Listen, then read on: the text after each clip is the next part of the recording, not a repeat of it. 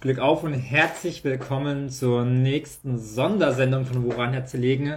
Eine Sondersendung zur Ukraine und ich will gar nicht viel rumschnacken. Ich glaube, es ist klar, was es heute geht. Ich war ja vergangene Woche in der Ukraine und darüber will ich heute mit Johannes sprechen. Und das geht natürlich nur, wenn ich Johannes einlade und genau das mache ich jetzt. Aber ich glaube, das sieht ganz gut aus. Jedenfalls hat Johannes gerade schon mal eine Einladung, eine Anfrage geschickt. Moin. Ich habe kurz schon gezögert, Johannes, ich grüße dich. Weil es wieder nicht funktionierte, dachte ich, aber gar kein Problem hier bei uns. Die Technik spielt mit. Amen. Ja, das ist immer super, wenn das funktioniert. Schön, dich zu sehen. Wir haben uns jetzt ja auch zwei Wochen nicht gesehen. Ähm, und du warst ja im Kriegsgebiet, darüber reden wir gleich noch. Du hörst dich irgendwie erkältet an. Was ist da los? Kein Corona, ich habe mich tausendmal testen lassen, Johannes. Äh, ich bin tatsächlich erkältet. So. Also nichts Corona, nichts anderes. Einfach Erkältung wie vor drei Jahren oder wann auch immer, also vor Corona sozusagen. Deswegen alles easy, aber ich muss sagen, es ist schon wieder besser. War Anfang der Woche wesentlich schlimmer. Das ist ein Überbleibsel entweder aus Polen oder aus der Ukraine. Man weiß es nicht so genau. Aber das heißt, die Reise verfolgt mich weiterhin. Was ganz schön ist, Johannes, ist ja, dass heute zwar Donnerstag ist, aber für uns beide ist quasi jetzt Wochenende, ne? Also fast so wie Freitag. Ja, ich habe äh, schon zu meiner Frau gesagt, es, es fühlt sich komplett an wie Freitag. Ähm, wir haben beide Urlaub oder ich weiß, also ja, genau, zumindest frei. Ja, zumindest frei, ja. Und äh, hast, was hast du vor? Wieso hast du frei? Ich habe frei, weil ich es verdient habe in erster Linie. Nein, ähm, ich war wieder einmal in die Schweiz nach Bern, äh, bin bei einer Hochzeit von einem sehr, sehr guten Freund. Ich glaube, äh, René war vorhin sogar online. Äh, genau, darauf freue ich mich schon wahnsinnig. Äh, und da die Zugfahrt nach Bern doch die ein oder andere Stunde dauert äh, und ich ja auch langsam alt werde, Johannes, habe ich gedacht, ich nehme am Montag und Freitag frei und fahre in Ruhe in die Schweiz und in Ruhe wieder zurück und habe da keinen großen Stress. Ja, das klingt sehr, sehr cool. Das ist ein cooler Plan, schöner Plan. Ähm, viel Spaß dir auf jeden Fall schon mal. Danke. Was hast du denn vor, Johannes? Ja, ich habe tatsächlich Urlaub, ähm, den ersten dieses Jahr. Und äh, es geht nach Cuxhaven, da wo ich herkomme. In die Heimat. Heimat. Genau. Da freue ich mich auch schon sehr drauf. War schon lange nicht mehr da. Noch gar Zum nicht. Zum Baden. Ja, zum Beispiel. Also äh, hatte ich sogar schon mal überlegt, ob ich das mache. Ich war ja am, am 1.1. war ich ja tatsächlich hier bei uns äh, in so einem Weiher. Und natürlich war es kalt, aber ähm, das war schon gut. Soll ja auch gesund sein, oder? Ist es. Man muss nur, also man muss braucht eine gewisse Technik. Ähm, man darf halt nicht sofort reinspringen, sondern muss ganz langsam machen und so. Und äh, Atemtechnik zum Beispiel ist sehr wichtig. Ähm, aber das machen viele Leute mittlerweile. Auf was muss man da achten bei der Atemtechnik? Also, dass man einfach ganz beruhigt reingeht. Also, da gibt es jetzt auch, da gibt es tausend Bücher und so, aber ich, ich glaube, das Wichtigste ist einfach, dass man äh, sich seines Körpers bewusst ist, um es mal so auszudrücken. Also, dass man einfach ruhig ist, entspannt ist und nicht damit voller, voller Härte reingeht und reinspringt, sondern ganz entspannt, sanft. Und wenn man merkt, der Körper kann nicht mehr lieber abbrechen und rausgehen, anstatt ah. durchziehen und äh, irgendwie ja, einen Schock bekommen. Das kann nämlich auch lebensgefährlich werden, wenn man dann irgendwie Herzprobleme hat. Von daher muss man auch aufpassen. Ich habe mal gelesen, man muss so ganz schnell und heftig atmen. Also wirklich so bewusst so, so, ich, ich weiß nicht warum, ich weiß nicht mal, was das für einen Effekt hat, aber es war irgend so ein, so ein Special Eisbader, der meinte so, keine Ahnung. Aber offensichtlich ist das äh, nicht der Lösung jetzt der Schluss. Also ich habe äh, dazu auch einige YouTube-Videos schon gesehen von Leuten, die das oft machen. Und die meinten natürlich, also dass man eine gewisse Regelmäßigkeit braucht, aber das ist nicht automatisch ja. schnell, sondern eher halt wirklich regelmäßig und nicht irgendwie fünf Sekunden und dann wieder zehn Sekunden Ausgaben, sondern halt regelmäßig, konstant, ruhig und dann vor allem Gelassenheit. Ich glaube, das ist ein gutes Wort dafür. Und wie lange, wie lange bist du in Cuxhaven? Äh, bis Donnerstag. Damit ich also, ist es, also ist leider nicht möglich, nächsten Freitag äh, live, es ist dunkel geworden bei mir, äh, live aus der Nordsee zu streamen. Leider nicht. Äh, ich kann es ja mal mit dem Weiher hier probieren. Ja, genau. Dann können, wir quasi, dann können wir quasi sehen, wie, wie die Abendtechnik funktioniert. Ja. Das ist aber heute nicht unser Thema. Du hast es ja schon gesagt, deine Reise ist heute unser Thema. Ähm, und da muss ich natürlich am Anfang fragen, Martin, die große Frage, woran hat es gelegen, dass du überhaupt in der Ukraine warst? Ja, äh, gibt es mehrere Antworten. Äh, die eine ist, äh, dass ich offensichtlich spontaner Mensch bin. also kurz zur Erklärung, wir haben, also ich bin ja vergangenen Mittwoch gefahren. Ja. Ähm, und wir haben zuvor in den Redaktionssitzungen, die wir jeden Tag halt haben, innerhalb der Redaktion schon darüber gesprochen, sodass wir sowas gerne machen würden, also einen Hilfstransport in die Ukraine, beziehungsweise war damals erst die Idee, irgendwie nach Polen zu begleiten. Ähm, dann wurde es so ein bisschen konkreter und da ging es dann darum, wer würde das machen und äh, da war ich dazu bereit und habe dann auch sozusagen von meinen Vorgesetzten die Erlaubnis bekommen, das machen zu dürfen. Ähm, und das war so der Stand der Sache so. Und dann war aber gar nicht klar, wann und dauert es noch eine Woche oder fünf Tage oder zwei Wochen. Ja. Und vergangenen Mittwoch äh, haben wir Redaktionssitzung gehabt, alles war ganz normal. Ich bin fest davon ausgegangen, wie immer, 17 Uhr, 17.30 Uhr, 18 Uhr mache ich Feierabend. Ähm, und halb elf, also noch in der Redaktionssitzung, schrieb äh, unser Vorgesetzter mir, also unser Online-Redaktionsleiter, und fragte mich, wie spontan ich denn sei. Und da dachte ich so, okay, entweder habe ich jetzt irgendeinen spontanen Termin in Berlin, den ich machen soll, oder ich dachte, naja, vielleicht geht es auch um die Ukraine und er fragt mich, ob ich morgen oder übermorgen fahren kann. Ging um die Ukraine und nicht um den Termin in Berlin, aber es ging nicht um morgen oder übermorgen, sondern es ging in zwei Stunden oder drei Stunden könntest du da losfahren. Äh, und ich hatte halt geantwortet, ja klar, eigentlich bin ich schon spontan. Und dann sagt er ab in die Ukraine. Genau, und äh, so ist es halt gekommen. Daran hat es gelegen, dass ich in die Ukraine gefahren bin, so weil wir redaktionell das machen wollten und weil ich gesagt habe, ich wäre so spontan, das zu machen. Äh, lass mich noch schnell nach Hause rennen, meinen Reisepass einpacken und dann geht's los. Ja, Reisepass erwähnst du schon das Richtige, beziehungsweise das eine der wichtigen Sachen natürlich. Ähm, du hast ja schon vorher gesagt, oder du hast ja gerade auch erzählt, dass es schon vorher schon mal Überlegungen gab, dass du das machst. Ähm, hast du dich dafür nochmal besonders vorbereitet? Hast du irgendwas beantragt, gemacht, getan? Ähm, also vorbereitet habe ich mich nicht besonders, also gar nicht. Äh, beantragt ausschließlich den internationalen Presseausweis. Also Reisepass habe ich einen aktuellen da, ohne wäre es nicht möglich gewesen. Ähm, aber wie gesagt, also so spontan wäre das nicht mehr möglich gewesen, aber da wir halt das schon mal eine Woche vorher besprochen haben, hatte ich da zu dem Zeitpunkt schon den Presseausweis beantragt. Ähm, dazu muss man wissen, das ist ein Internet, also ist ein internationales äh, Ausweisdokument. So, das ist jetzt nicht irgendwie ein Papierwisch oder so, den man ausdruckt, sondern es ist wirklich ein fälschungssicheres Dokument. Man von der Größe so wie der Reisepass, äh, eher noch Hardcover und halt aber sonst genauso mit dem Papier und, und Stempel und sehr viele Sprachen, logischerweise, damit jeder weiß, dass es ein Presseausweis ist. Ähm, und ich hatte, bevor ich den beantragt hatte, äh, da telefoniert äh, bei dem Verein, der das ausstellt, in Hamburg sitzen die und fragt, wie lange das dauert, so, ob das Sinn ergibt, das noch zu bestellen. Sie meinten drei bis sechs Tage, aber es sollte auch schneller gehen. Ich müsste das dann nur nochmal draufschreiben bei dem Antrag. Habe ich gemacht und ich habe das keine 48 Stunden später, habe ich diesen internationalen Presseausweis im Briefkasten gehabt. Das heißt, wir haben überlegt, dass die Post auch noch eine Weile braucht, um das von Hamburg nach Berlin zu senden. Äh, dann ging das unglaublich schnell. Jetzt kann jeder sich mal überlegen, wie lange dauert es, wenn man einen Perso beantragt, wenn man einen Reisepass beantragt. Das sind mehrere Wochen. Klar, wollen viele so.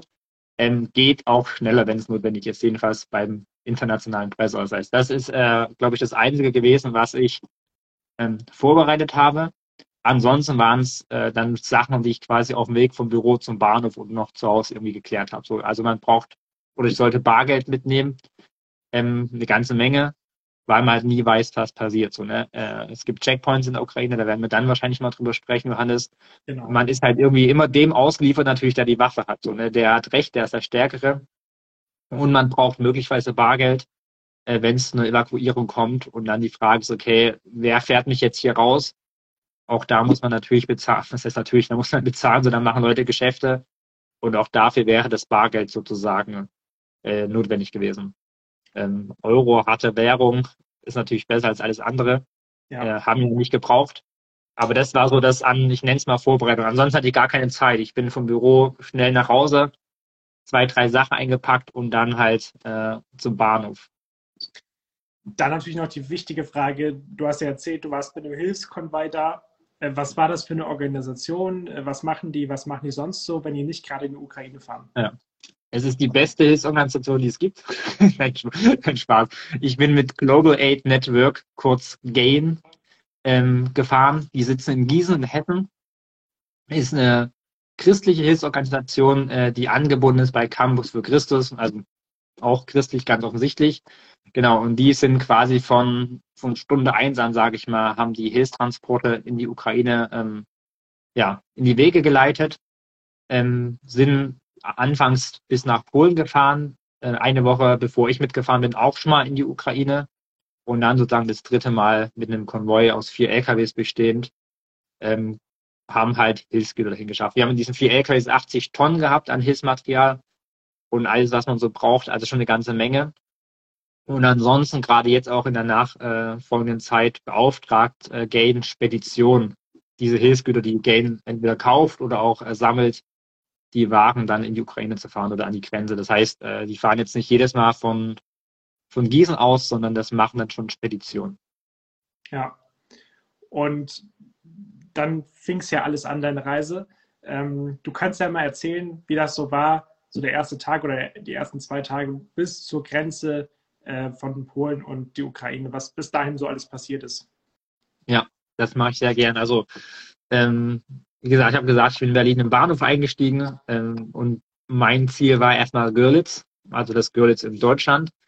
Ähm, hat folgenden Hintergrund gehabt, dass äh, an dem Mittwoch quasi der Hilfstransport in Gießen und in Baden-Württemberg ist ein LKW gestartet losgefahren und das erste Tagesziel war Legnica das ist äh, eine polnische Stadt, ungefähr eine Autostunde von der deutschen Grenze entfernt. Und dort hat Gain ein großes äh, äh, Warehouse, ein großes Lagerhaus sozusagen, äh, wo sie Hilfsgüter und so ähm, sammeln. Das war das erste Ziel.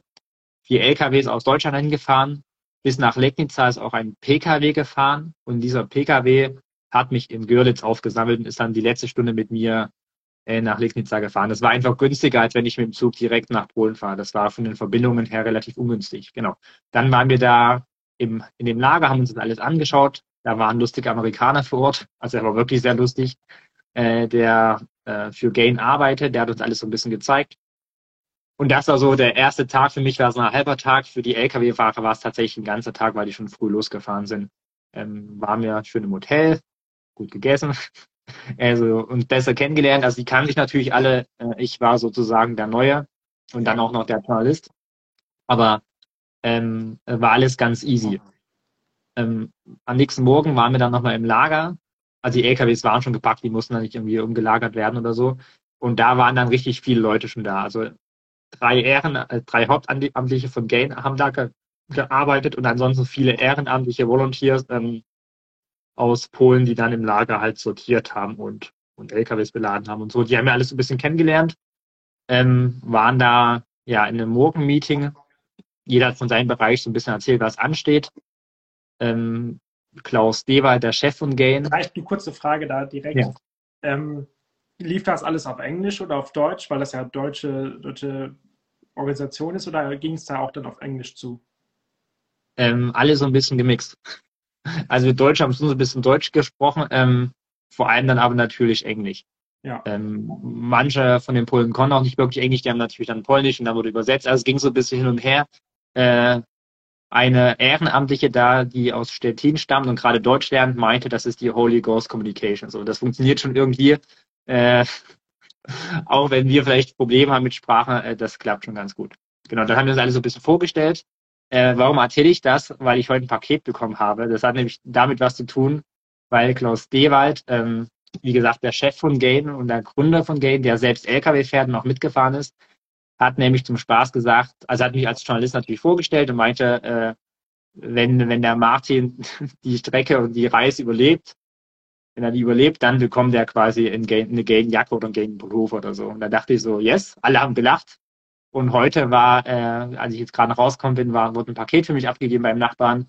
Und da ist tatsächlich der Merch drinne von Gain. Also Jacke und Pullover. Deswegen bin ich gerade so glücklich und deswegen erzähle ich diese kleine Anekdote sozusagen. Genau. Und anschließend äh, sind wir dann auch relativ fix losgefahren, weil unser Tagesziel dann äh, die polnisch-ukrainische Grenze oder jedenfalls die Nähe war. Ähm, und das sind viele, viele Kilometer. Ähm, genau, und deswegen mussten wir fahren und waren dann am Abend auch relativ spät da. Haben, also es war immer so, dass die vier Lkw-Fahrer haben in einem Lkw geschlafen, ähm, dann zwei andere von Gain, ein, ein Pole und einer, der für den Bereich äh, Osteuropa, Ukraine, Russland äh, verantwortlich ist, in Gießen wohnt sozusagen, der ist auch mitgefahren und ich, also vier Lkw-Fahrer, drei Nichtfahrer. Ja, genau, Jürgen, deswegen heißt es Gain. Global Aid Network. Genau, wir haben im Kloster geschlafen ähm, und da sozusagen dann die zweite Nacht auf, auf der Reise verbracht. An der Grenze. Ja. Ja, du sagst, dann wart ihr an der Grenze und wie ging es dann weiter? Vor allem ähm, noch eine Frage, habt ihr in Polen schon was bemerkt? Habt ihr irgendwie Flüchtlinge gesehen, die in Polen waren oder halt auch vielleicht weiter nach Deutschland wollten? Habt ihr da irgendwas mitbekommen? Also man hat auf der Gegenspur viele ukrainische Kennzeichen gesehen äh, von den Autos. Das ist, glaube ich, so das Einzige, was man da wahrgenommen hat. Ähm, ja, weil, wie gesagt, wir waren drei, 30, 40 Minuten, das Kloster eher 30 Minuten wahrscheinlich von der Grenze entfernt, da war nicht so viel zu sehen. Wir haben noch die letzte große Autobahnraststätte oder den Autobahnparkplatz auf polnischer Seite gesehen. Da standen halt unglaublich viele Reisebusse und andere Busse. Mhm. Ähm, da wurde mir gesagt, äh, da gibt es quasi einen Shuttleverkehr von der Grenze bis zu diesem umgebauten Busbahnhof de facto der San Mar. Und von dort werden die Leute dann weiter äh, ins Landesinnere oder nach Deutschland beispielsweise gefahren. So, aber ansonsten haben wir an dem Abend ähm, ehrlich gesagt gar nichts weiter mitbekommen. Ja. Außer wie gesagt die ganzen Nummernschilder, ukrainische Nummernschilder im Gegenverkehr. Ja, und dann ging es natürlich in die Ukraine, in das Kriegsland. Das muss man ja einfach so behaupten, so sagen nicht behaupten, sondern so sagen. Ähm, letztendlich ist es ja auch so, dass Russland die ganze Ukraine angegriffen hat und nicht nur den Osten oder den Norden, mhm. sondern auch die ganze Ukraine. Und ähm, kurz nachdem du da warst, gingen dann ja tatsächlich auch Raketen auf, das, auf den Osten, wirklich, also vorher auch schon, aber nochmal wesentlich mehr zu. Ähm, bevor wir jetzt zu den Ereignissen da kommen, hattest du Angst, als es dann wirklich in die Ukraine ging? Oder hast du gedacht, ach, passt schon? Ja, eher letzteres. Also ähm, ich hatte zu keinem Zeitpunkt irgendwie Angst. So. Ähm, nicht, weil ich jetzt der krasseste Typ bin und, und sonst nie ängstlich bin, das ist gar nicht das Ding. Ähm, ja, vielleicht ist eine gesunde Naivität, keine Ahnung, wie man das nennen möchte, aber ich habe tatsächlich äh, keine Angst gehabt. Also weder als wir das in der Redaktionssitzung besprochen haben und ich mich damals freiwillig gemeldet habe, äh, das zu machen. Und ich sage extra freiwillig, weil es gibt Themen bei uns in der Redaktion, das weißt du, Johannes, die müssen einfach gemacht werden und wenn sich keiner freiwillig meldet, muss einer bestimmt werden so. Ähm, die Reisen in die Ukraine war eben nicht so ein Thema so. Also da hat es nur Freiwilligkeit, da wurde gesagt, da können und wollen wir keinen zu zwingen so. Also das heißt, da hatte ich schon keine Angst gehabt und ehrlich gesagt glaube ich auch im Nachgang ähm, ist es, wenn man nur einen Funken Angst hat, also wirklich Angst, ist es glaube ich schlecht, das zu machen so. Mhm. Weil die wird im Zweifel größer, also logischerweise größer, die Angst. Und wenn dann unvorhergesehene Dinge in der Ukraine passieren, die bei uns dann auch passiert sind, dann hat man, glaube ich, ein richtiges Problem, so, weil man kommt da nicht raus. Also wenn dann Dinge, man kann nicht sagen, ich habe jetzt Angst, ich will weg, das geht dann halt nicht mehr so. Und deswegen ist es, glaube ich, ganz schlecht, wenn man da Angst hat. Ähm, ich habe es halt immer gesagt, ich bin auch auf diesen Demos und habe da auch eine gesunde Naivität, das ist auch nicht ganz ungefährlich. Ist kein Krieg, kann man nicht vergleichen, klar. Ähm, aber ich mache mir da nicht so viel Gedanken, ehrlich gesagt. Ja. Und man muss dazu sagen, ähm, es ist jedenfalls noch so ein Sicherheitsfaktor quasi eingebaut gewesen, dass der Klaus Dewald einen Kontaktmann beim polnischen Geheimdienst hat ähm, und mit denen in Absprache war sozusagen. Also die haben am Abend, bevor wir in die Ukraine gefahren sind, gesprochen und da gab es dann das Go und am Morgen, bevor es früh losging, nochmal das finale Go. Das heißt, dem war die Route bekannt, dem war unser Ziel bekannt. Ähm, die haben die Sicherheitslage logischerweise ganz anders oder besser einschätzen können, als wir das können. Ähm, und das war auch immer so ein Sicherheitsfaktor. So, und all diese Dinge zu wissen, okay, äh, die machen das nicht zum ersten Mal, nicht zum ersten Mal die Ukraine, die haben schon viele Transporte auch in gefährliche Regionen gefahren, die haben einen guten Kontaktmann beim polnischen Geheimdienst. All das hat also eher eine Sicherheit gegeben, die ich vielleicht gar nicht brauchte, aber es, es schadet halt nicht noch mehr Sicherheit zu haben. So deswegen äh, war das tatsächlich für mich und auch für die anderen von Gay, die mitgefahren sind, äh, Angst war einfach kein Faktor. Also 0,0 würde ich behaupten. Vorsicht, da wo sie angebracht war, natürlich, aber Angst definitiv nicht. Ja, ähm, dann ist natürlich die Frage, wie war euer Plan? Was war das Vorhaben? Ich glaube, ihr wolltet einen Tag in der Ukraine sein und dann wieder zurück, äh, noch abends. Und vor allem natürlich auch, wie geht es an der Grenze zustande? Also konnte man direkt reinfahren? Wurde man kontrolliert? Wie lange hat das gedauert? Ja, ähm, ja erzähl mal ein bisschen. Ich fange mal von hinten an, also mit der letzten Frage. Ähm, wir sind früh morgens um vier losgefahren von dem Kloster, waren dann circa um fünf oder so, vielleicht ein bisschen eher, an der Grenze, weil wir dachten, okay, wir wollen da schnell durch. So die Papiere, die es für den Zoll brauchte, haben wir schon in Legnica, also an der deutsch-polnischen Grenze fast äh, dann fertig gehabt. Das heißt, da musste nichts mehr an der Ukraine oder an der ukrainisch-polnischen Grenze gemacht werden. Allerdings standen wir insgesamt äh, zehn Stunden an der Grenze oder die Abwicklung hat insgesamt zehn Stunden gebraucht. Ähm, mit sehr viel Leerlauf, mit sehr viel Stehen, ohne dass irgendwas passiert. Ja, das war so ein bisschen deprimierend, was natürlich tolle Zeit ist und weil es den Zeitplan, den wir hatten, komplett durcheinander gehauen hat. Ähm, du hast es gerade schon mal gesagt, die Idee war eigentlich, und da ist auch wieder so ein Sicherheitsaspekt drin, wir fahren da früh bei Zeiten rein. Klar, das braucht ein paar Stunden an der Grenze, das war jedem klar. Fahren dann äh, nach Riefne, das ist die Zielstadt gewesen, knapp 320 Kilometer im Landesinneren, auf halber Strecke so nach Kiew, laden dann da ab und fahren sofort wieder zurück. Das heißt, an einem Tag hinfahren, zurückfahren, fertig. Äh, einfach, weil man natürlich sowieso erstmal keine Zeit verschwenden möchte, weil jede Stunde natürlich ein Risiko birgt, wie man sich äh, in der Ukraine aufhält und weil es vermieden werden sollte, äh, eine Nacht in der Ukraine zu verbringen. Als wir dann am späten Nachmittag äh, losgefahren sind und dann oder auf, auf ukrainischem Staatsgebiet waren, war schon klar, dass es irgendwie nicht mehr ganz funktionieren wird. Das meine ich mit unvorhergesehenen Dingen. Und dann war klar, wir werden eine Nacht äh, da verbringen müssen. Und wenn mir das dann Angst macht und ich ohnehin schon Angst habe, dann ist es halt noch schlimmer, die Situation, ohne dass ich was machen kann. Die kann keiner sagen, ja, flieg wieder zurück oder wir fahren wieder zurück oder geht halt nicht so. Und das meine ich damit, mit dem, was ich vorhin gesagt habe. Genau, und deswegen äh, hat es den Plan in dem Fall dann schon an der Grenze zerfleddert.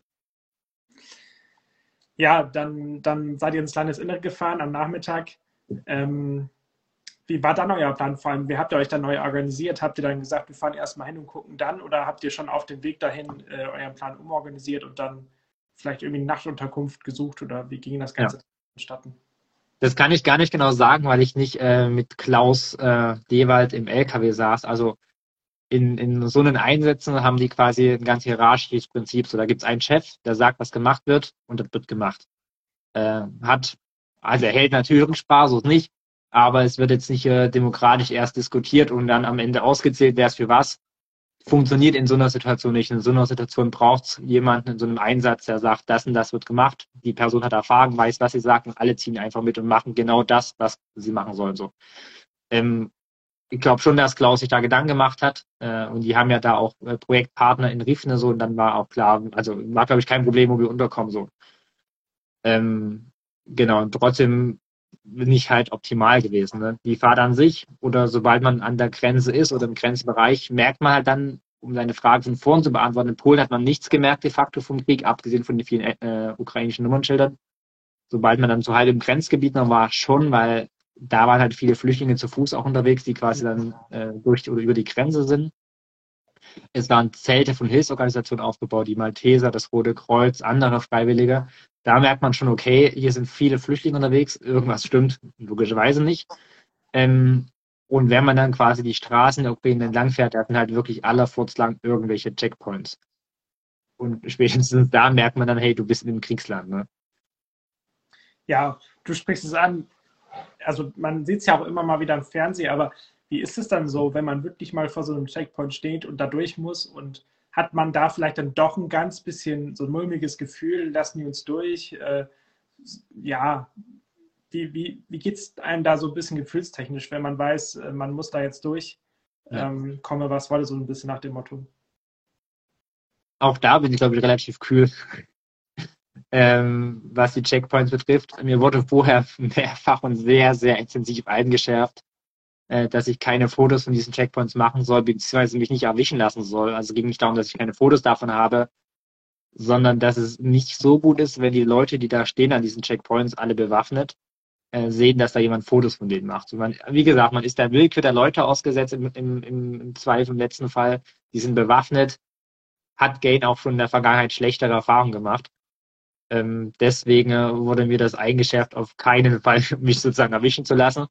Äh, man findet es dann auch gut raus und ne? guckt vorher so, wo stehen die Soldaten. Also, was heißt Soldaten sind keine Soldaten gewesen, keine offiziellen von der Armee, sondern so eine Art Heimatfront, Verteidiger, keine Ahnung, wie ich das genau nennen soll. Äh, ja, man muss einfach so gucken. Aber äh, ansonsten, die haben meistens uns einfach durchgewunken, so, so ganz großzügig, so ein bisschen standen sie halt da an der ja, durchwinken und ich glaube, die haben jeden durchgewunken. So. Also sind jetzt keine Checkpoints, wo alles kontrolliert wurde. Und wie gesagt, ist ja weg von den, von den direkten Kampfhandlungen wie im Osten oder wie um Kiew oder so, muss man auch sagen, ja. Und was bemerkenswert ist, dass, also gab natürlich groß, größere Checkpoints an Kreuzungen und auf der Hauptstraße ab und zu, klar. Die waren dann auch stärker ausgebaut und nochmal anders bewacht. Aber an den Nebenstraßen, die so von der Hauptstraße weggingen und die Dörfer führten, waren ebenfalls super viele Checkpoints und dann natürlich kleiner und alle so 50 Meter von der Hauptstraße entfernt die Straße rein. Ähm, ob das einen militärischen Nutzen hat, wage ich ehrlich gesagt zu bezweifeln. Aber ich glaube, es ist ganz viel Symbolik auch so nach innen zu sagen, das ist unser Dorf, das ist unsere Dorfstraße und wir haben einen Checkpoint und wir stehen hier Tag und Nacht da, auch wenn äh, russische Fahrzeuge zum Beispiel weit und breit entfernt, also nicht zu finden sind dann. Ja. Äh, deswegen hat es, glaube ich, viel Symbolik. Äh, viele Panzersperren, also diese, diese, mit, diese, äh, diese Metalldinger, so, die verschweißt sind, ähm, Sandsäcke, äh, Autoreifen da gestapelt als Schutz, äh, Betonklötze ab und zu. Genau, und immer bei den Checkpoints hängt auch ähm, eine ukrainische Fahne. Soweit, so wenig überraschend. Und man muss aber ehrlicherweise auch sagen, dass an sehr vielen dieser Checkpoints auch eine rot-schwarze Fahne hängt. Ähm, die ist halt so ein bisschen problematisch. Die steht halt eher für nationalistische oder rechtsradikale Gruppen. So. Also stammt historisch aus dem Zweiten Weltkrieg von ja, so eine Art Miliz da oder so einer Art Partisanenkämpfe, wie man es auch bezeichnen möchte, die allerdings halt auch gegen Polen und gegen die Sowjets gekämpft haben, die also auch mit, also auch für Deutschland sozusagen und auch an Kriegsverbrechen beteiligt waren oder an, an Mord und Verschleppung von Juden, Jüdinnen. Also sehr problematisch. Äh, laut dem Internet äh, wird auch in der Ukraine damit divers umgegangen. Die einen verehren diese gefallenen Partisanen als Helden, andere eben nicht, weil Verbrechen, die ich gerade aufgezählt habe. Aber auch diese Fahnen sind relativ oft zu sehen gewesen. Ähm, ja. Ist halt relativ weit verbreitet, auch wohl im, im, Nordwesten der Ukraine, da wo wir dann waren. Ähm, ja. Genau, das muss man halt einfach der Wahrheit halber sagen. Das ist halt äh, nicht, also ist auch problematisch, so muss man, muss man benennen, glaube ich. Kommt diese Problematik aus deiner Sicht auch in Deutschland an oder ist der, der politische Blick, dass wir einfach der Ukraine nahestehen, auch jetzt militärisch, ähm, ja, ist der wesentlich größer? Wie ist so deine Wahrnehmung? Ähm, kommt das, was dort ist, auch hier an? Also ich, ich glaube schon so und auch, auch gerade mit dieser, mit diesen Rechtsradikalen, die gibt es auch im Osten der Ukraine so, das heißt nicht, dass die Ukraine entnazifiziert werden muss, davon ist die weit entfernt, dass das gemacht werden muss. So klar, aber es gibt diese Strukturen, es gibt diese Ideologien, so das ist kein Geheimnis, das sollte man benennen. Ähm, einer äh, der Verantwortlichen der Gemeinde, der wir dann schlussendlich in, in Riefne waren, der hat gesagt, war is always ugly so. Krieg ist immer hässlich. Ähm, und, und das trifft es ehrlich gesagt. So, man, man sehen sich, und das, da stehen die Medien auch immer in der Gefahr natürlich so ein Schwarz-Weiß-Denken, gut, böse. Und es gibt auch Leute, die für den Krieg verantwortlich sind. Es ist ein Angriffskrieg. Einer hat den Befehl gegeben, sozusagen, ist ja kein Geheimnis. Und trotzdem ist es immer schlecht, glaube ich, äh, dann den einen als gut, als absolut gut und immer gut und den anderen als, also böse zu sehen. So diese, diese Aufteilung funktioniert nicht und die funktioniert in der Ukraine genauso wenig, ja.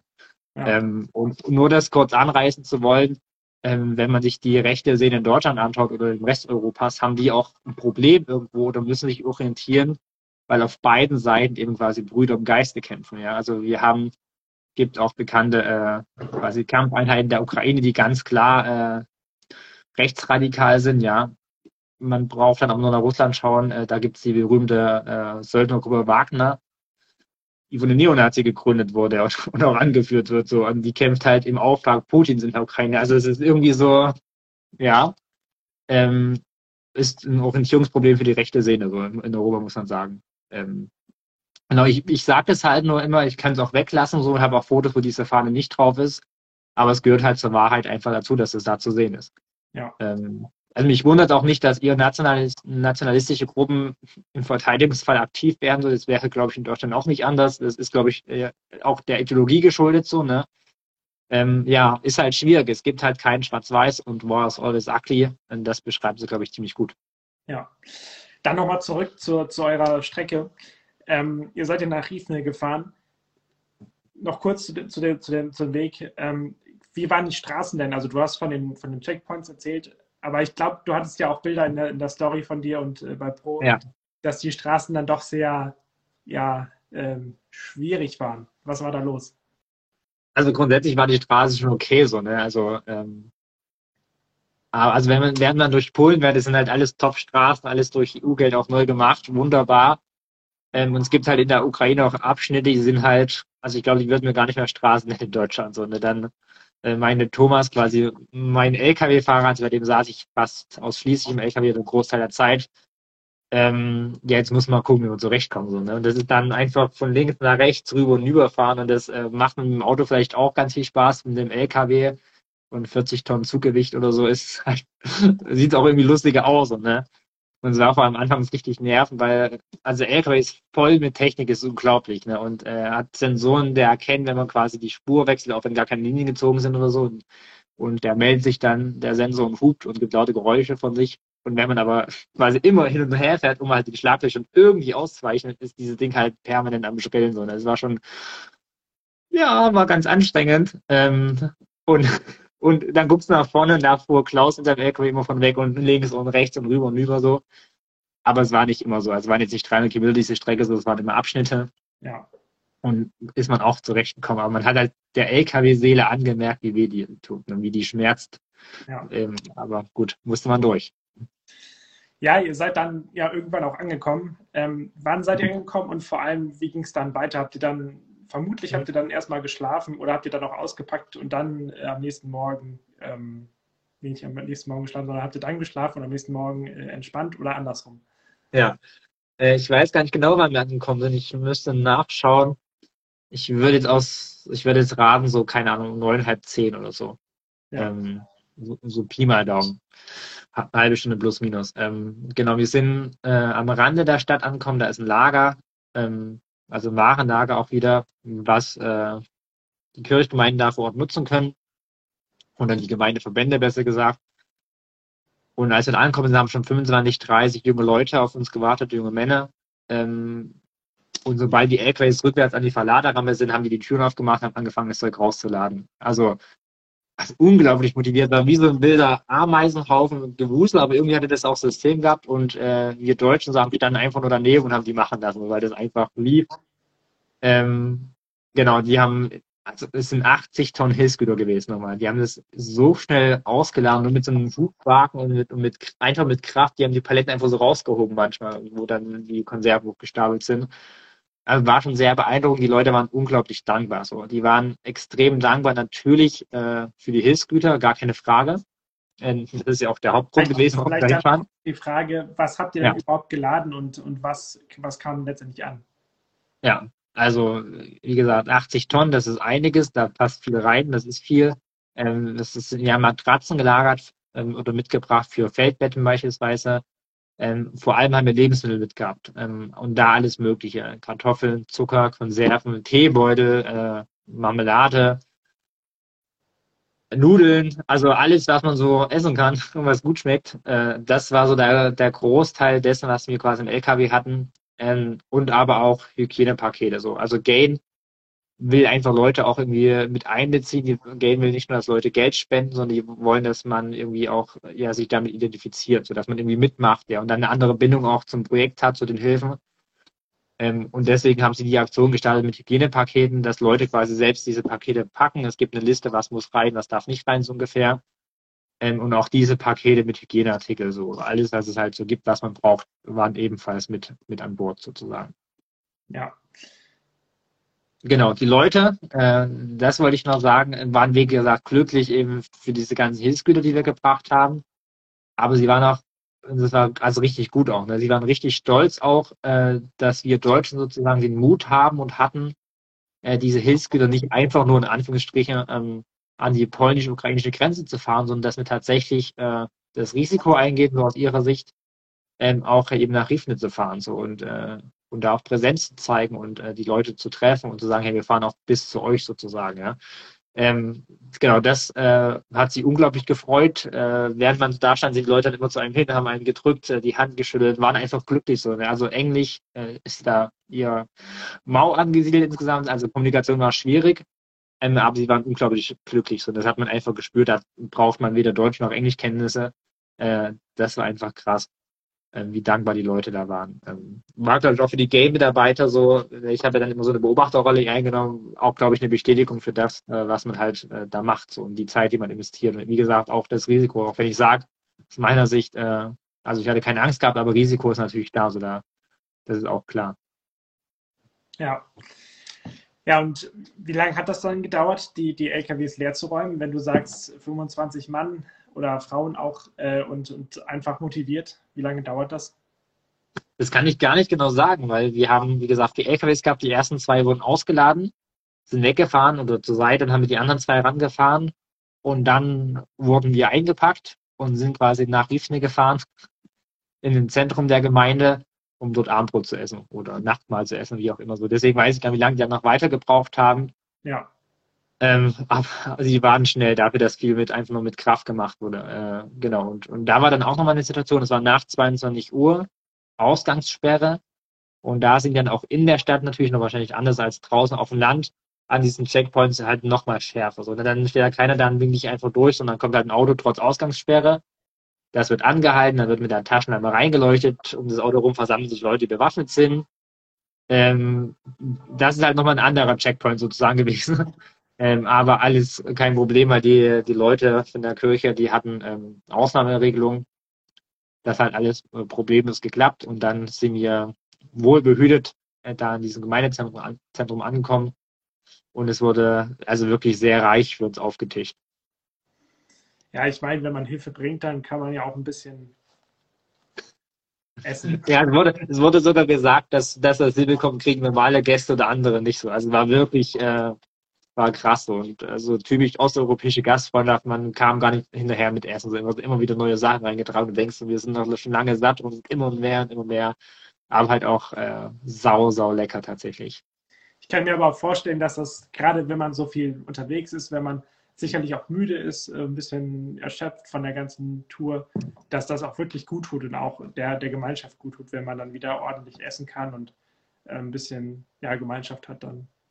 Ja, vor allem muss man sagen, ähm, man fährt zwar mit vier LKWs, aber schlussendlich sitzt halt jeder in seinem LKW, ne? Also man fährt irgendwie zusammen und ist trotzdem getrennt, so, also auch an der Grenze, ne? Wenn man steht und steht, dann steht man so, aber an sich bewegt sich ja alles ganz, ganz langsam so. Das heißt, du musst schon immer im LKW sein ähm, und kannst jetzt nicht sagen, wir stehen fünf Stunden, jetzt treffen wir uns draußen und quatschen, so, so ist es halt auch nicht. Deswegen ist es schon, also wo man auf dem Papier so viel Zeit miteinander verbringt, sitzt dann doch wieder selbst im LKW und auch deswegen, wie du sagst, ist es einfach cool auch als, als, als deutsches Team die Gemeinschaft zu haben, eben mit den ukrainischen Gastgebern so und äh, das war auch einfach eine coole Zeit so. Das, äh, wie gesagt, Kommunikation nicht ganz so einfach immer. Einer von Gaten konnte Ukrainisch, äh, einer der Ukrainer konnte sehr gut Englisch. Das hat schon funktioniert. Aber es war, man hat dann auch schon gemerkt, dass Leute müde sind, muss man auch sagen. Ja, das glaube ich. Äh, wenn du schon müde sagst, ähm, ihr habt dann ja vermutlich auch erstmal noch ein bisschen geschlafen, auch dann da in dem Gemeindezentrum, oder wie war das? Genau, es war wieder so, dass die Lkw-Fahrer in LKWs lieber schlafen wollten. Das ist wahrscheinlich auch so typisch Lkw-Fahrer. äh, und wieder wir drei haben dann wie in, in Polen äh, dort geschlafen. Ähm, wie gesagt, die Nacht war äh, nicht geplant oder Übernachtung.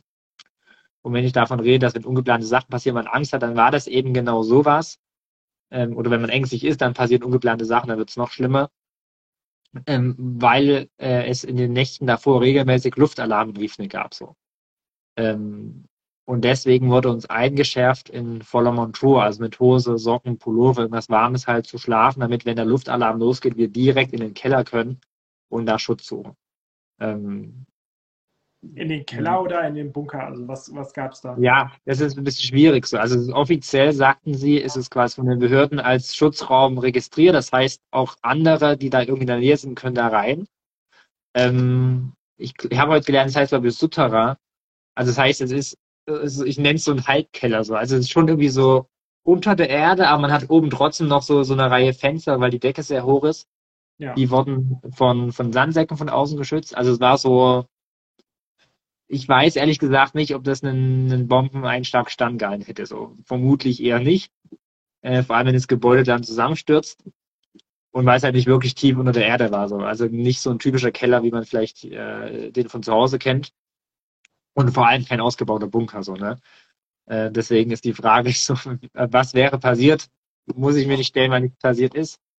Ähm, aber genau, war in dem Moment äh, das, was wir machen mussten, einfach so. Ja, also ich hätte auch sagen, nee, ich will aber lieber ohne Hose schlafen oder ohne Socken. So, man macht halt einfach das, äh, was sie sagen, auch weil es ihnen wirklich wichtig war, so weil sie es mehrmals betont haben. Und klar, weil, weil sie wollen, dass du natürlich sicher bist, wenn das passiert. War das eine unruhige Nacht oder ging es dir ganz gut eigentlich? Auch da muss ich wieder sagen, mir ging es ganz gut. Also wir sind halt alle saumüde gewesen. Ne? Ja, das glaube ich. Äh, ich habe mich ins Bett gelegt und habe die Augen zugemacht, habe geschlafen und bin aufgewacht, als der Wecker am nächsten Morgen geklingelt hat. Äh, Luftalarm gab es nicht. Ich glaube, der hätte mich definitiv geweckt. Ähm, aber wie ein Baby geschlafen. So. Aber einfach dem geschuldet, dass es einfach äh, wirklich anstrengend war. Ein langer Tag. Äh, ja, kann man sich ausrechnen. Von früh um vier Uhr morgens sind wir losgefahren und sind dann wahrscheinlich, äh, weiß ich nicht, gegen Mitternacht oder so ins Bett gekommen. Äh, und irgendwie ist es, man sitzt natürlich den ganzen Tag im LKW und das ist aber irgendwie trotzdem anstrengend. Also ich bin ja nicht mal gefahren, ich saß einfach nur da und habe ähm, meinen Thomas bespaßt sozusagen. Aber trotzdem schlaucht das natürlich. Ähm, ja. Deswegen haben wir alle äh, wie, wie Babys geschlafen. Ja. Und dann, ja, war ja morgen. Ähm, Ging es dann direkt zurück nach dem Frühstück oder ähm, habt ihr dann noch irgendwas gemacht vor Ort, noch irgendwas geholfen? Ähm, wie ja. ging es dann weiter? Also du sagst richtig, Frühstück, das war wieder erste Sahne, also herzhaft, perfekt, süßes Zeug. Ich, ich liebe dieses Essen da. Ähm, ja, genau, die Idee war dann schon relativ zeitnah loszufahren, ähm, um wirklich auch Puffer wieder an der Grenze zu haben. Ähm, ich durfte allerdings noch, äh, noch mal zu einer Kirche fahren. Also wir waren ja nicht in der Kirche, sondern im Gemeindezentrum, weil da Flüchtlinge untergebracht sind. Das äh, wollte ich mir gerne noch angucken, durfte es auch angucken. Und bevor es losging, ist noch ein, ein äh, Mercedes Sprinter vorgefahren auf das Gelände. Ähm, das kann ich mir noch sagen, weil die Hilfsgüter, die wir abgeliefert haben, da werden nämlich dann weiter von dort, von Rivne, äh, in die Ostukraine beispielsweise oder nach Kiew verteilt. Und zwar dann nicht mehr mit LKWs, sondern eben mit so einen Transportern, sage ich mal. Ja. Ähm, genau. Ähm, genau, der wurde mir nämlich noch gezeigt und dann ähm, durfte ich oder bin zur Kirche gefahren ähm, mit äh, Nils von Gain, der übersetzen konnte und äh, einem Gemeindemitglied, der kein Englisch konnte. Also kein Englisch heißt halt wirklich mal kein Wort Englisch. Ne? Also da hast du keine Chance. Genau. Und er hat halt äh, uns so ein bisschen die Stadt gezeigt, als wir durchgefahren sind, äh, die tatsächlich sehr leer war dafür, dass äh, an dem Tag war es dann Samstag Vormittag oder früh äh, wirklich sehr leer war. Ähm, und hat unterwegs erzählt, dass am Tag zuvor in der Gemeinde einer beerdigt wurde, der halt im Alter von 40 Jahren im Kampf in Kiew gefallen ist. Ähm, schwer verwundet in Kiew, dann nach Rifne gebracht ins Krankenhaus, da verstorben, äh, hat Frau, sechs Kinder.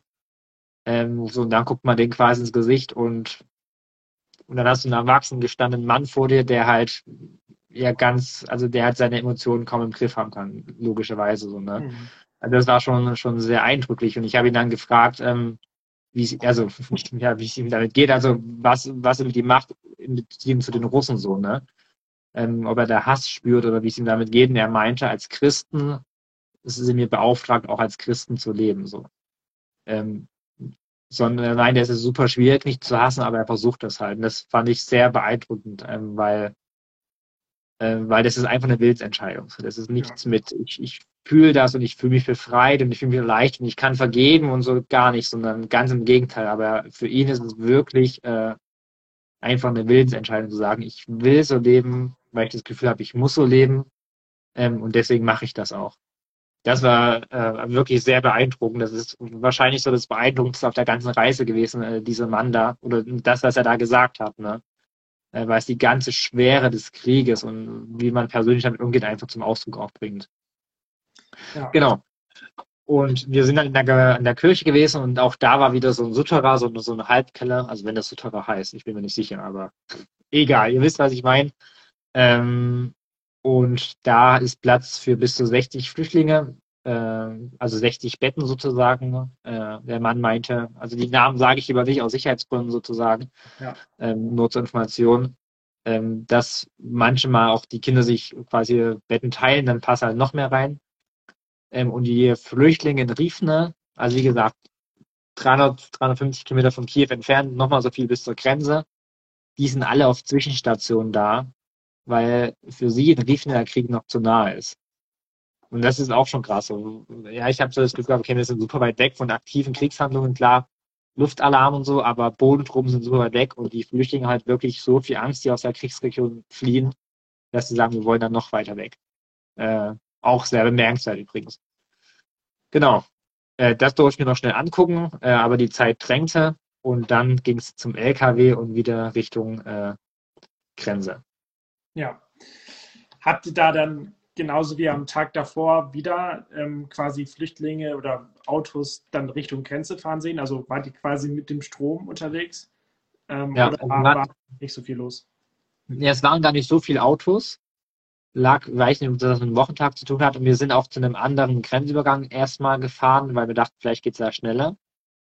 Äh, Warten und Grenzen ist das gewesen, was wir hauptsächlich gemacht haben, ehrlich gesagt. Ähm, Genau, und standen halt dann da auch in der LKW-Schlange. Ähm, sind dann aber so ein bisschen weitergefahren, waren dann bei einem Checkpoint so einen Kilometer, anderthalb vor der Grenze vielleicht.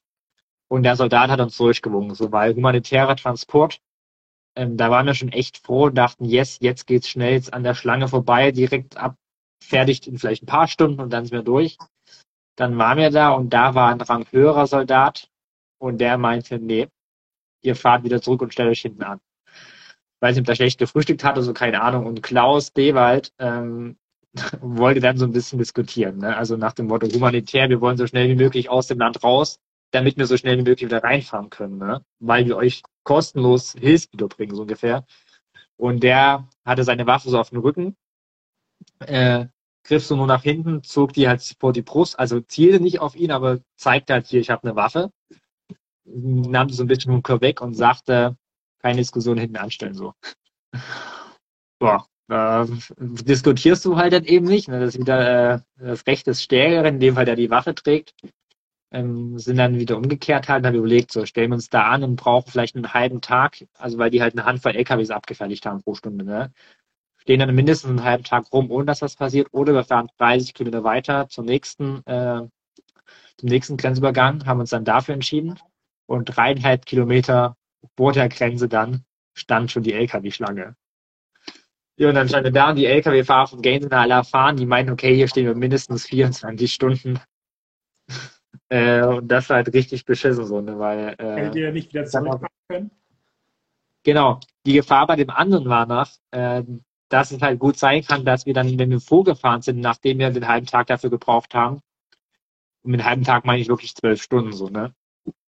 Äh, dass dann immer noch dieser gleiche Soldat da ist und einfach nochmal sagt, stell euch hin. Also einfach, weil er das auf uns abgesehen hat. So, das kann gut sein, da meinen sie, das wäre nicht völlig verwunderlich.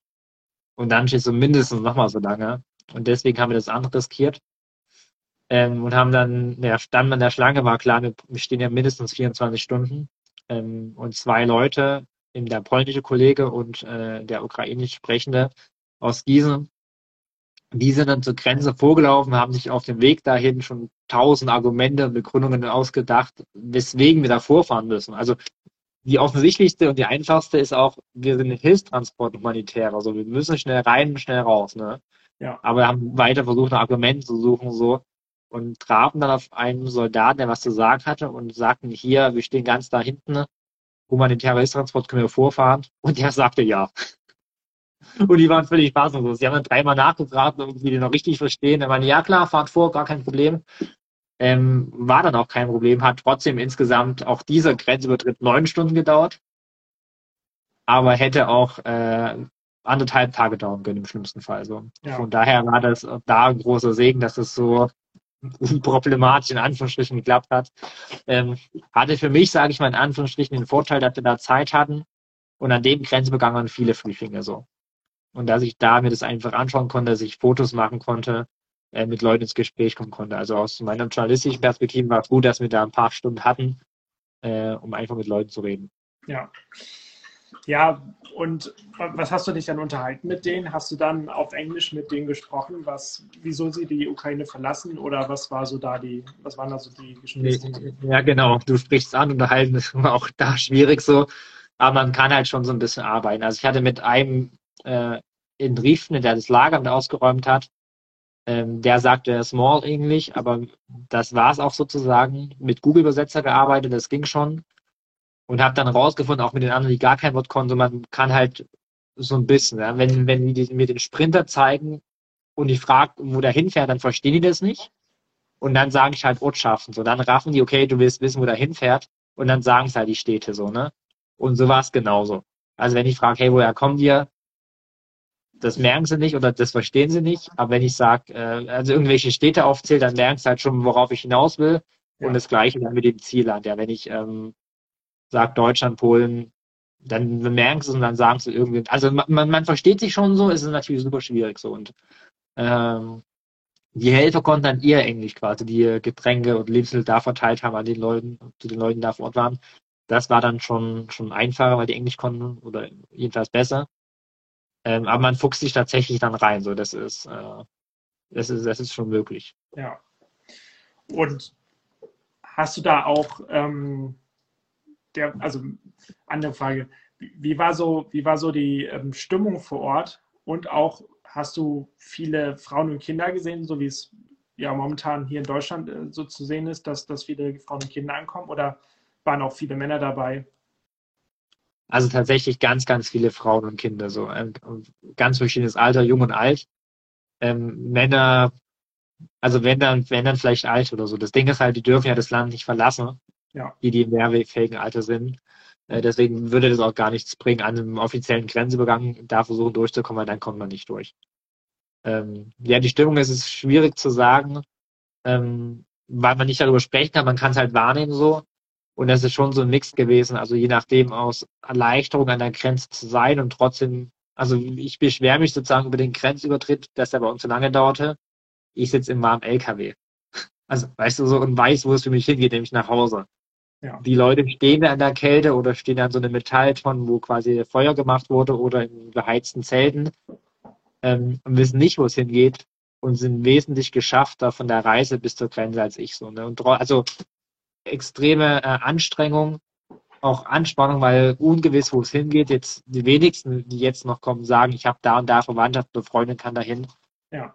Und trotzdem, ich will jetzt, ja, Erleichterung ist so ein, so ein großes Wort, ja, aber trotzdem irgendwie auch so eine, so eine Befreiung vielleicht, dass man das hinter sich gelassen hat und dass man so weit weg ist von den Kriegs- und Kampfhandlungen, dass man weiß, okay, mein Leben ist jetzt erstmal sicher, so, ich muss mich nicht von meinem Leben fürchten. Es gibt ganz viele andere Herausforderungen und Probleme, aber mein Leben ist an sich erstmal sicher, so, ich sind Leute, die kümmern sich um mich, äh, hier kann ich äh, essen, trinken, ähm, klar, aber also ja jeder, der Kinder hat oder, oder kleine Kinder irgendwie in der Familie oder wo auch immer weiß, äh, wie, an, wie man auch mitleidet mit denen. So. Und wenn jetzt die Soldaten sagen, so die nächsten 100 können die Grenze und deine Kinder sind müde, können nicht mehr weinen, die müssen halt so, ne? Und wenn du jetzt drei kleine Kinder hast und einen Rucksack, dann müssen die auch laufen, so. Dann kannst du die nicht tragen oder in den, oder in den ne? Also das geht halt nicht so. Und das ist schon, ist schon irgendwo brutal, ehrlich gesagt. Ja, ist da dir der, also du hast von, von dem Mann erzählt, der ja jemanden verloren hat in, da äh, in Rivne, beziehungsweise in Kiew. Aber war das dann auch so ein Moment, wo du den Krieg am meisten so wahrgenommen hast, gespürt hast, dass das wirklich ja einfach brutal ist? Ja, es sind viele Dinge. Also das ist, das ist sehr eindrückliches, aber insgesamt merkt man halt, wenn man also allein schon bei der Einreise, wenn du dann an der Grenze die Flüchtlinge siehst, dann das ist ja nicht normal so, dass da, dass da Leute mit nichts quasi außer ihrem Leben da an der Grenze stehen und, und da unbedingt rüber wollen. Und schon da merkt man, ähm, krass. Und was ich gemerkt, ich habe halt nicht von den aktiven Kampfhandlungen mitbekommen. Klar, ich war im Westen der Ukraine so. Aber das, was ich vom Krieg mitbekommen habe, ist, ist halt, sind Leute, die auf der Flucht sind, so, die alles verloren haben. Man kennt ja auch nicht, ob die Verwandtschaft verloren haben. Die wissen, okay, meine, meine Väter, meine Onkels oder Brüder oder Männer äh, sind halt da und kämpfen und riskieren ihr Leben oder müssen ihr Leben riskieren, so, ja. Ähm, Das ist, das ist alles, also das ist nochmal, das ist eine ganz andere Seite des Krieges als die, die vielleicht hauptsächlich in den Medien rüberkommt, wenn eben von Gebietsgewinnen, Gebietsverlusten, wenn irgendwie abstrakte Todeszahlen genannt werden, ja, oder du Fahrzeugwracks siehst auf Bildern so. Also all das ist Krieg. So das, was ich wahrgenommen habe, ist halt oder gesehen habe, ist aus Gründen eben vor allem das, was Krieg auch hinterlässt, nämlich äh, einsame, auch kaputte Menschen oder so, ja. Also, ähm, also das ist so ein bisschen eher den Bereich an Krieg, den wir da mitbekommen haben. Ja. Ja, ich sehe gerade auf die Uhr, die Zeit rast wieder. Ähm, deswegen müssen wir langsam zum Schluss kommen. Aber noch, noch kurz zwei Fragen. Du bist dann ja durch, die, durch, die, durch Polen wieder gefahren oder ihr seid gefahren. Ähm, vermutlich hat dann auch alles an der Grenze zu Deutschland hin wieder alles relativ leicht geklappt.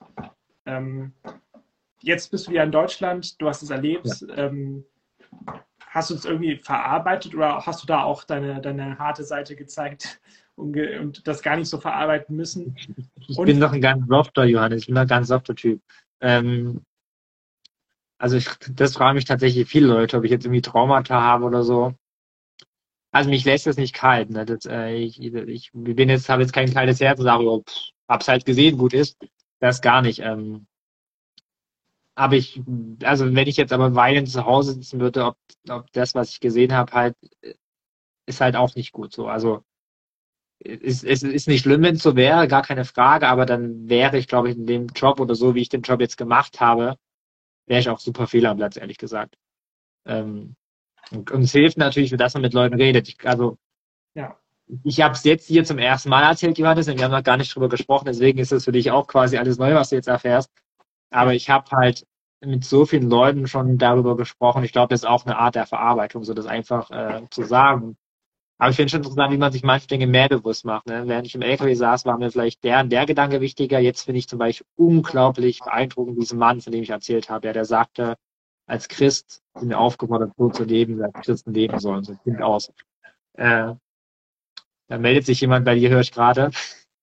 genau, aber ansonsten, äh, ja, wie gesagt, lässt mich nicht kalt, aber ich habe jetzt, glaube ich, da äh, keine Probleme, das zu verarbeiten oder, oder Schlaf schlecht oder so. Ja, ja, äh, dann noch aber noch die Frage, ähm, du arbeitest ja bei Pro, hast das auch für Pro gemacht. Ähm, kann man das irgendwo ja. nachlesen, was du jetzt so ein bisschen gesagt hast, oder gibt es das jetzt gar nicht irgendwo zum, zum nochmal nachlesen, falls irgendwer das nochmal auf Papier sehen will? Also, ach, Lille. Also, man, ja. Johannes kümmert sich äh, um die Hündin. Ich erzähle schon mal, da ist sie. Ach, süß. Hallo Lille. Da ist die Kamera. Süß. Genau, also man kann, also wir haben heute einen Podcast abgedreht, äh, der ist wahrscheinlich ab morgen oder ab Samstag verfügbar bei der Pro. Das hier, wer es jetzt angehört hat, hat es schon gehört und es wird natürlich ähm, einen ausführlichen Bericht von mir geben in unserem Printmagazin der Pro. Das hat Johannes gerade gesagt. Ähm, die geht am Dienstag nächste Woche in den Druck dann wird die gedruckt und dann äh, ist die kostenlos. Kostenlos und zwar immer kostenlos. Es ist kein faules Abo oder so äh, zu bestellen. Man kann sie kostenlos auch äh, online lesen als E-Paper. Genau, und da wird es einen ausführlichen Bericht geben in Textform, auch mit einer äh, vielfältigen Bebilderung. Äh, all das, was ich jetzt gesehen habe, also ich habe viele Fotos gemacht, äh, da macht, glaube ich, unsere Grafikerin was draus. Genau, da kann man es nochmal ausführlich lesen. Wenn die dann draußen ist, Johannes, dann werden wir das wahrscheinlich auch entsprechend publizieren und bekannt machen. Ja. Ja, das war sehr eindrücklich. Äh, auch für mich. Ich habe es ja, wie gesagt, auch noch nicht. Ich weiß so ein paar Schnipsel, aber habe es jetzt auch in der, der Form noch nicht so gehört. Deswegen bedanke ich mich bei dir. Es ist, ich glaube selten, dass, dass ich mich bei dir so für unseren. War ein Monolog heute fast, danke. ja. Aber wie gesagt, ich fand es sehr interessant und ich hoffe, alle, die jetzt zugesehen haben oder später hören, ähm, dass es einfach ja auch interessant war und man einfach viel miterleben konnte. Und danke, dass du, wie gesagt, deine Reise gemacht hast, dass du den Mut hattest. Ähm, und auch vor allem, dass du uns jetzt berichtest davon. Ähm, ich glaube, das ist einfach wichtig in dieser Zeit, dass man nicht weit weg bleibt, sondern dass man auch hingeht, wo, wo es so ist oder zumindest ähm, fast dahin. ähm, da aber noch die, die, die Frage, die ich natürlich immer stelle oder die wir immer stellen. Was passiert denn nächste Woche politisch? das fragt man sich, Johannes. Also ich frage mich ja immer, woran wird es hier nur gelegen haben, woran es gelegen haben wird, das fragt man sich halt immer. Ist so.